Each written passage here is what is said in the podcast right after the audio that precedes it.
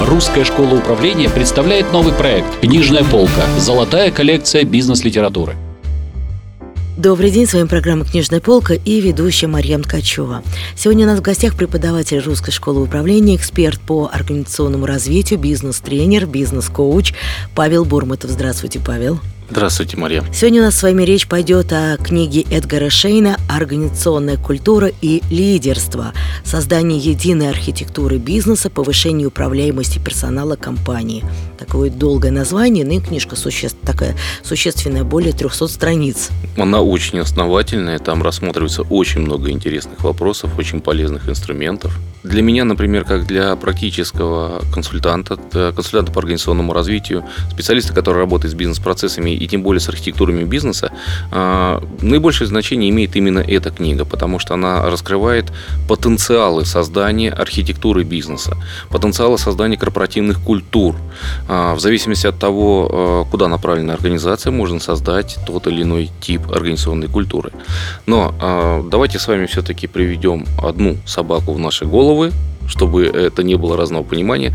Организационная культура в нашем понимании а, абсолютно тождественна понятию корпоративной культуры. Это вот корпоративная коммуникация, то, что называется миссия, ценности и внутренние взаимоотношения сотрудников компании. Миссия ценности э, – это составляющие корпоративной культуры. Коммуникация – это поддерживающие инструменты корпоративной культуры. На самом деле коммуникация – это более сложные элементы. А корпоративная культура, вот чем мне нравится Шейн, э, так это тем, что он создал э, прообраз или метафору дерева корпоративной культуры. Есть крона, есть ствол, есть корни. Крону видят все. То есть, да, это та самая миссия, это э, особенности поведения, это э, та же самая символика, корпоративная одежда, то, что мы видим, то, что мы воспринимаем, но мы не можем это дешифровать абсолютно никак. То есть, оно так и есть. Ствол, э, собственно говоря, это то, что питает эту корпоративную культуру. Вот сюда уже закладываются модели поведения, модели организационного взаимодействия. Сюда закладывается коммуникация. А вот корни, корни это те ценности, которые являются прародителями корпоративной культуры То есть внутри фундамент, организации. по большому счету. Это даже не фундамент, э, это, ну, корни, они не фундаментальны, они просто... Э, они держат дерево, как держат, бы ни было. но они его и питают. Да. То есть э, в данном случае мы говорим о тех ценностях, которые питают всю архитектуру бизнеса.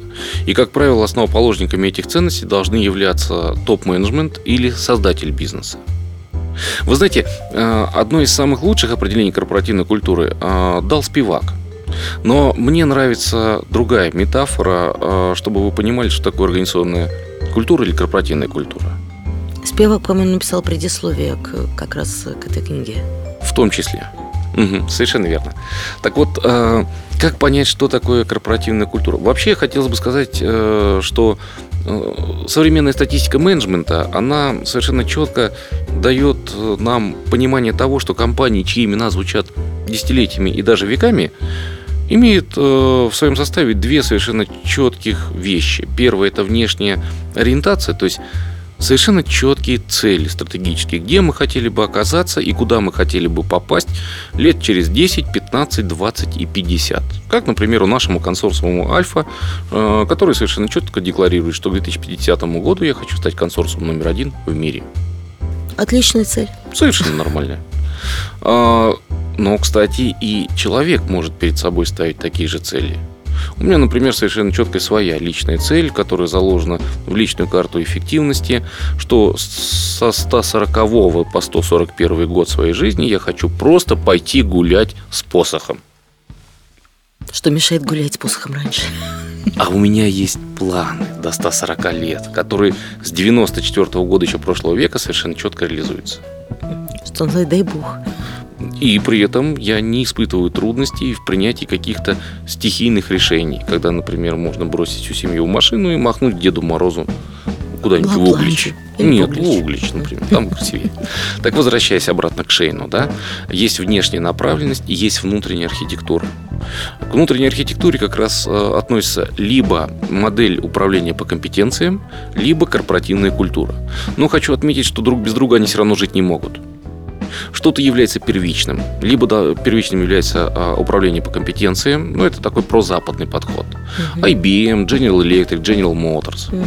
Либо а, в основе лежит корпоративная культура, а компетенции являются поддерживающими. Это больше восточный подход. То есть э, Мацусита, например, та же самая, да.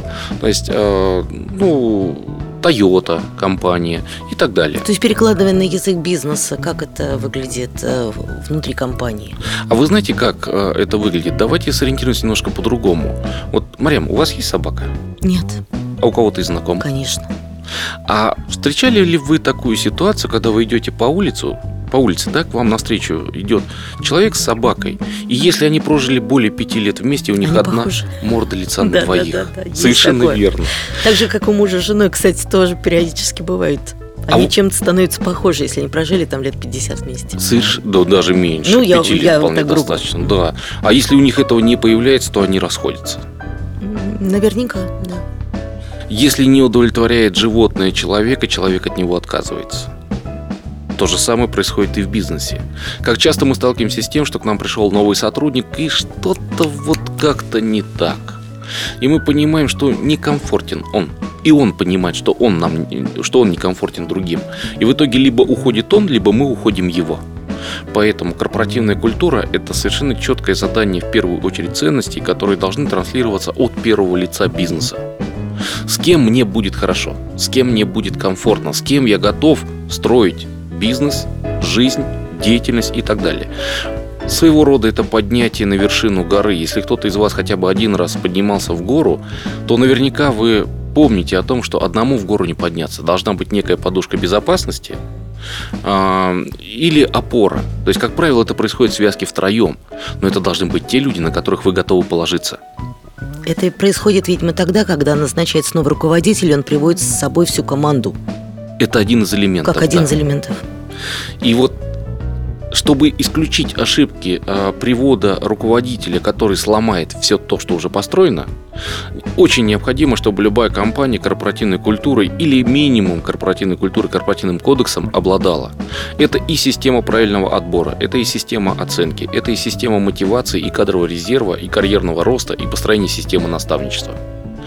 Поэтому э, Шейн, его заслуга именно в том, что он смог это все собрать, смог саккумулировать и смог предложить. Он смог предложить четыре наиболее развитых типа корпоративной культуры. Я думаю, о четырех типах корпоративной культуры наши слушатели смогут узнать как раз из книги автора. А сейчас давайте мы с вами обсудим тему лидерства и корпоративной культуры, о которой очень много говорит Шейн. Я хотел бы опять вернуться к примеру э, хозяина и собаки. Вы знаете, вот на самом деле это проявляется во всем. А, у меня кот. Кот живет со мной 7 лет. Я э, обратил внимание э, два года назад на одно очень интересное характерное поведение своего кота. Каждое утро, просыпаясь утром, я подмигиваю ему правым глазом и говорю «Мартик, приветствую его». И вот два года назад, когда ему исполнилось 5 лет, ну, практически в его день рождения, я вернулся из Екатеринбурга, открываю дверь, он уже сидит, ждет меня на пороге. И вы понимаете, когда он поднимает на меня голову и со звуком «мяу» подмигивает только правым глазом, кот, Класс. вот это элемент не просто корпоративной культуры, а это элемент лидерства, доверия. То есть, э, когда э, животное доверяет человеку, то же самое происходит и в бизнесе.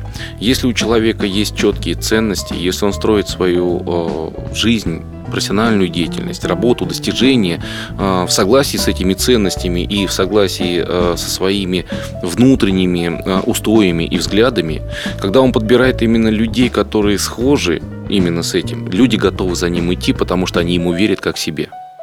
Первое правило э, эффективных переговоров э, у любого человека есть познавательная система свой-чужой.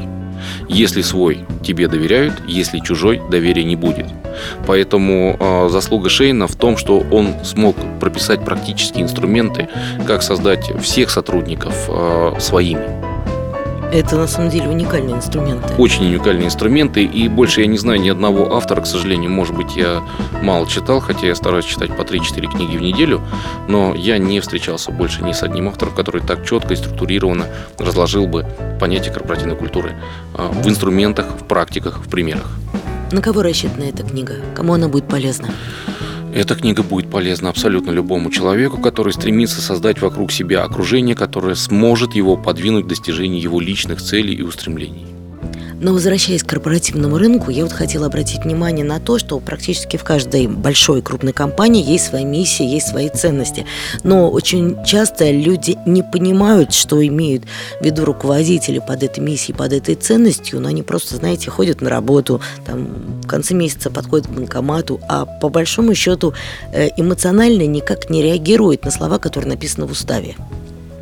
Вы знаете, очень удивительно, вы правы абсолютно, Марьям. И здесь э, Шейн, он поддерживает э, линию, которую э, заложил в свою книгу ну, Стивен Кови в книге «Семь навыков высокоэффективных людей». А, и Кови приводит очень интересный пример. Вот знаете, мы же живем в одной неправильно переведенной китайской стратегеме. Марьян, что вы знаете про яйца и корзину?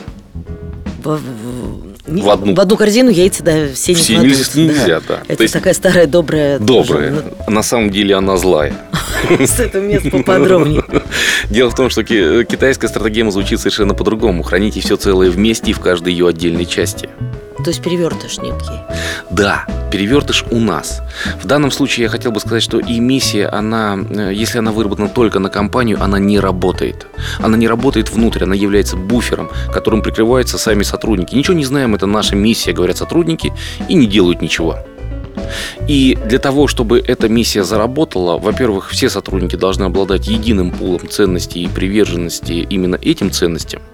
То, о чем мы говорили, как элемент с собакой, как элемент с кошкой, как элемент э, с другими людьми, как элемент поднятия в гору. И, э, во-вторых, обязательно эта миссия обязательно должна быть протранслирована на каждое отдельное подразделение. 82% сотрудников в любой компании, с которой я сталкиваюсь, а на моем счету их уже на сегодняшний день 302, 3021 компания, а, на вопрос, что такое бухгалтерия, в один голос отвечают, это те нахлебники, которые нам деньги выдают. Ну, боже, почему так? Они не задумываются, они не знают, что бухгалтерия носит защитные функции, важнейшие причем защитные функции бизнеса перед фискальными органами.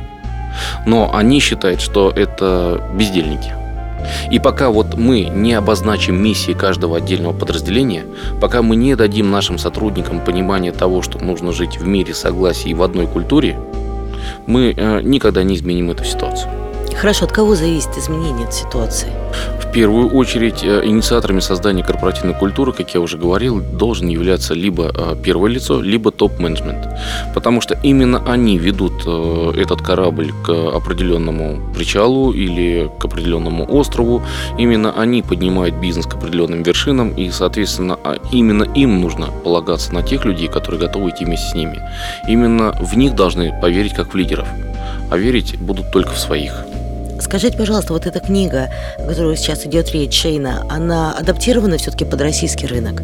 Она стопроцентно адаптирована под российский рынок, если еще учесть то, что Шейн это, собственно говоря, наш россиянин. Разве да? не швед? Эмигрировавший в Швецию. О, не знала. Вот. Об этом мало кто знает, об этом мало кто говорит, но на самом деле маленькие строчки в Википедии есть об этом.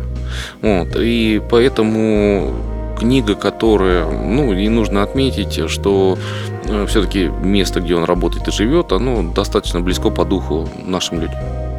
И э, инструменты, которые он предлагает, они очень хорошо ложатся на любую бизнес-ситуацию российского бизнеса. Хорошо, давайте мы с вами перечислим, ну, хотя бы один-два инструмента, о которых э, говорит автор. А, один-два инструмента. Ну, во-первых, нужно понять, с кем вам по пути. То есть, по большому счету, для того, чтобы создать э, элементарный корпоративный кодекс, э, топ-менеджменту в виде мозгового штурма нужно ответить на три простых вопроса. Какие личные и профессиональные качества требуются нашим сотрудникам для достижения целей бизнеса? Буквально 3-5 пунктов совершенно четко расшифрованных. То есть с кем мы готовы идти к цели. Второй пункт, что является недопустимым для достижения цели бизнеса. То есть в данном случае отрезать именно э, максимально отрицательные факторы. Ну и третий, это может быть художественное описание, э, это может быть некий Мэнуэл, э, образ идеальной рабочей среды. То есть вот какую рабочую среду хотел бы видеть топ-менеджмент, открывая двери бизнеса. Ответив на эти компании. вопросы, он хоть сам будет понимать, по большому счету, чего он хочет от людей получить на выходе. Абсолютно В сухом точно. остатке. А самое главное, это будет стопроцентно мощнейшая э, инструкция для службы управления персоналом, кого мы подбираем. Все так просто. Казалось бы, на поверхности. А Не надо результат? усложнять, не надо. Никогда не надо усложнять. Чем сложнее мы пытаемся сделать систему, тем более она неповоротливая и тем э, больше неприятностей она нам доставит в итоге. Спасибо, Павел, отличные рекомендации. Спасибо, Мария. Сегодня у нас в гостях был преподаватель Русской школы управления, эксперт по организационному развитию Павел Бурматов. Мы говорили о книге Эдгара Шейна «Организационная культура и лидерство». Слушайте рубрику «Книжная полка». В студии работала Марьям Ткачева, проект Русской школы управления. До встречи в следующих выпусках. Русская школа управления представляет новый проект «Книжная полка. Золотая коллекция бизнес-литературы».